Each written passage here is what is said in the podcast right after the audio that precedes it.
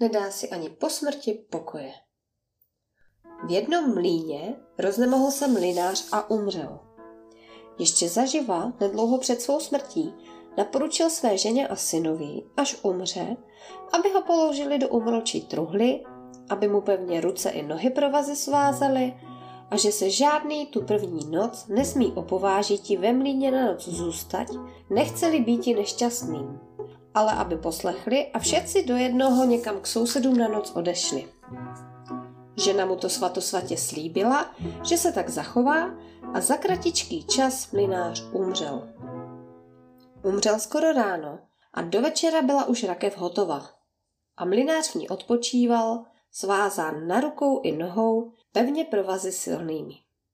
Ale co čet nechtěl, pán Bůh dal. Sotva, že byli neboštíka do truhly položili, přijde tu mladý a velmi silný tovarš Řeznický s velikánským a přesilným psem, který se třech chlapů nebál a začne prosit o nocleh. Mlinářka, jak vyrozuměla, co žádá, začala se hned vymlouvati, aby si šel dále nocleh hledati, ona, že mu ho dáti nemůže, a na sama i se svou čeledí podle rozkazu Neboštíkova nesmí ve mlíně nocovati, nýbrž někde u sousedu. Neboť doložila. Podívejte se, že je můj neboštík. Pán Bůh mu tam jeho dušičku oslav. Na rukou i nohou provazy svázán a to si sám zaživa naporučil, sice, že by se zle dělo. Řezník, jak byl silný, tak byl smělý a z povídaček o vstávání mrtvých a strašidlech a duších si jen žerty tropil. A právě proto už stůj co stůj nechtěl zemlína odejíti. Vždycky prosil, aby ho jen na noc nechali, že se mu nic zlého nestane a ráno, že jim všecko poví, co se přes noc ve mlíně dělo, on že už všelico podobného objasnil a rozluštil. No, když tomu tak chcete, zůstaňte si tu. Ale já vám za to nestojím, jestli se vám něco nemilého nebo zlého přihodí, to vám povídám. Pak si na mne nenaříkejte, když mé výstrahy nedbáte, pravila mlinářka. Buďte bez starosti, že se mi co nemilého přihodí, odpověděl tovariš a posadil se. Mlinářka byla v duchu ráda, že se tak stalo, neboť byla velmi zvědavá, co se to bude díti té noci ve mlíně. Ale sama se o svou kůži bála a proto, co mluvila o nebezpečném noclehu řezníkovi ve mlíně, bylo jen tak na ošklich, aby, kdyby se mu přece jen něco zlého stalo, nemohl vyniti, že ona toho příčinou, protože mu nepověděla, co a jak. Za chvíli vynesli umlčí truhlu ze světnice do mlínnice, postavili k ní svícen s hromničkou a potom večeřili. Řezníka pozvali sebou večeřeti. Po večeři se už tam chasa dlouho nešuchtala a naposledy odešel i syn s mlinářkou, když byli nocležníka světlem na noc a jakousi knihou k učtení pro zábavu opatřili. Jak už se úplně setmilo, milý řezník si rozžal svíčku, nadspal si dýmku tabákem a chodě po světnici kouřil a přemýšlel, co by asi přimělo neboštíka k takovým opatřením, aby mu ruce a nohy povázaly a žádný ve mlíně nenocoval. Jak se do vůle nechodil, posadil se ke stolu a četl v knize mu půjčené a pes mu ležel u nohou. Když už tak dlouho seděl a odbyla na stěnových hodinách jedenáctá, tu začne co si ve mlínici praštěti víc a více, až se náš nocležník sebral od stolu a šel ke dveřím se podívat i okénkem dveřním do mlínice, co tam dělá takový praskot. Och, ale nastojte! Umrlý začal se své rakve víko zdvihati a to působilo takový prask. Řezníkovi začalo se nyní do habu dávati, ale to horší teprv přišlo. Za chvílečku věko spadlo na zem a umrlý se začal přímit pomalu, až si v rakvi.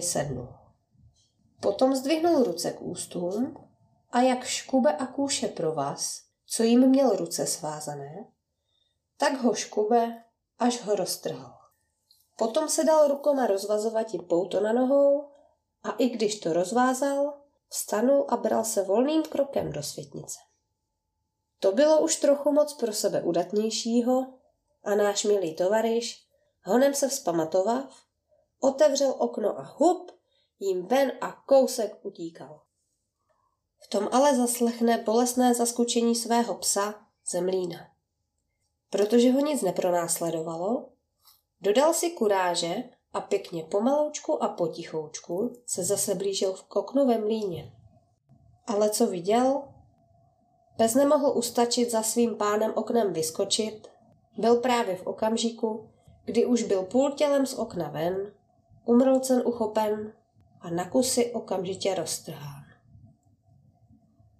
S psem byl tedy už hotov a nyní se začal po celé světnici točiti, ohlížeti, zdali by ještě někde někoho nezapad, ale už nebylo nic. Pomalu se sebral a šel zase ven. Vzal ve mlínici kilho, špičák k tesání mlínských kamenů, přišel s ním do izby a začal tu u kamen ve zdi lámati čtverhranou díru. Jak měl díru hotovu, přinesl zvenku veliký kotel s penězi. Běhal po izbě, od skříně ku skříni a co kde jaké peníze všecky sebral a přidal k o něm do kotla.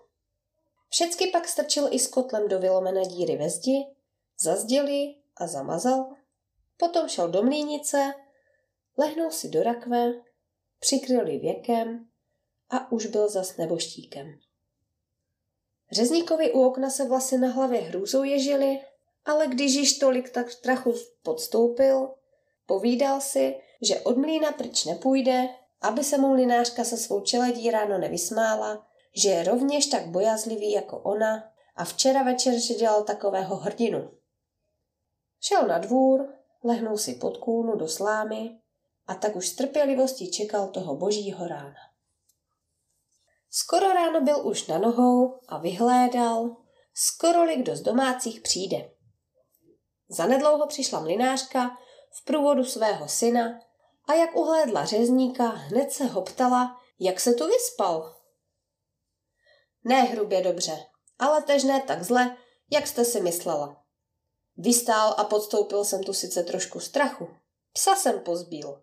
Ale za to jsem konečně nabil přesvědčení, že s mrtvými není co žertovati.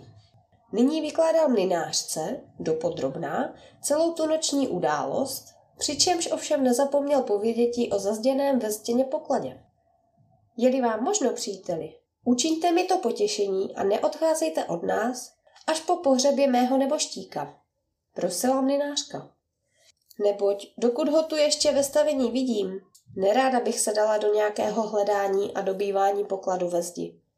Ale jakmile bude na hřbitově, hluboko v zemi odpočívati, vylomíme ve zdi onu díru a osvědčí-li se vaše výpověď o pokladě, zazděném mým neboštíkem mužem, býti pravdivou. Pak vás vaše částka z toho za odměnu vaší srdnatosti a poctivosti nemine. Neboť potom teprv mohu být ujištěna, že se neboštík na nás z hrobu nevyhrabe, jak to udělal zle ve mlíně. Tomu návrhu nemohl řezník odporovat. Pomáhal tedy domácím, co kde bylo potřeba, k pohřbu neboštíkovu a když přišel čas, doprovázel ho s ostatními ku hrobu. Po pohřbě mlinářka hned dala chasi oběd a vypravila je všecky po obědě na pole, aby poklad neviděli a o něm nedělali povyk. Doma zůstala jen ona se synem a řezníkem, dali se hned všetci tři chutě do práce. Zanedlouho objevil se jim onen kotel s penězi a jen stíží ho všetci tři z díry na zem sdělali a tu uviděli veliké množství peněz. Mlinářčin syn přines zemlí na čtvrt a začali měřit peníze a naměřili jich dobré tři čtvrtě.